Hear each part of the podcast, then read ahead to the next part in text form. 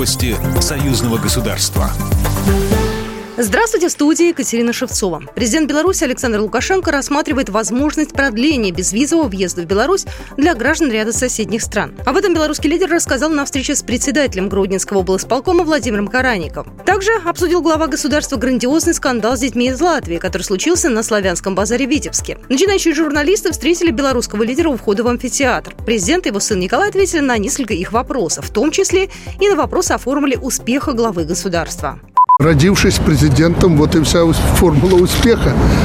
Я действительно не шутил, когда говорил, что президентами рождаются, потому что у человека, президента будущего от природы, должна быть определенная интуиция, должно быть определенное чувство, которое его никогда в жизни не подведет.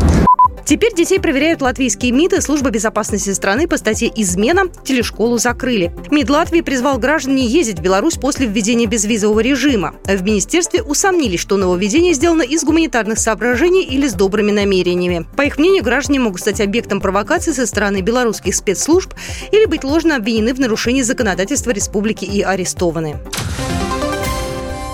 Посол России в Беларуси Борис Грызлов посетил в МИД Республики Беларусь церемонию открытия выставки, посвященной памяти жертв нацистских преступлений в годы Великой Отечественной войны, сообщает пресс-служба посольства Российской Федерации в Беларуси. Экспозиция создана при содействии Белорусского государственного музея истории Великой Отечественной войны, Музея истории города Минска и Национальной библиотеки Беларуси. На выставке представлены тематические плакаты и фотографии, исторические документы, а также орудия пыток из фашистских тюрем и личные вещи узников латвийских лагерей смерти, мирных граждан советских военнопленных. Особую архивную историческую ценность имеют материалы Чрезвычайной государственной комиссии СССР по расследованию преступлений немецко-фашистских захватчиков, в частности, протоколы допросов свидетелей и заключения экспертов.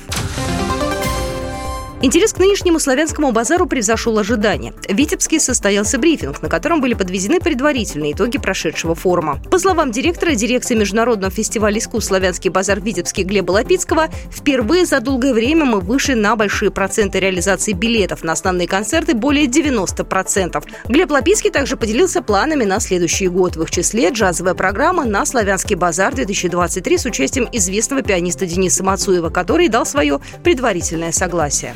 Программа произведена по заказу телерадиовещательной организации Союзного государства. По вопросу размещения рекламы на телеканале «Белрос» звоните по телефону в России четыреста девяносто пять шестьсот тридцать семь шестьдесят пять двадцать два. В Беларуси плюс триста семьдесят пять сорок четыре семьсот пятьдесят девять тридцать семь семьдесят шесть.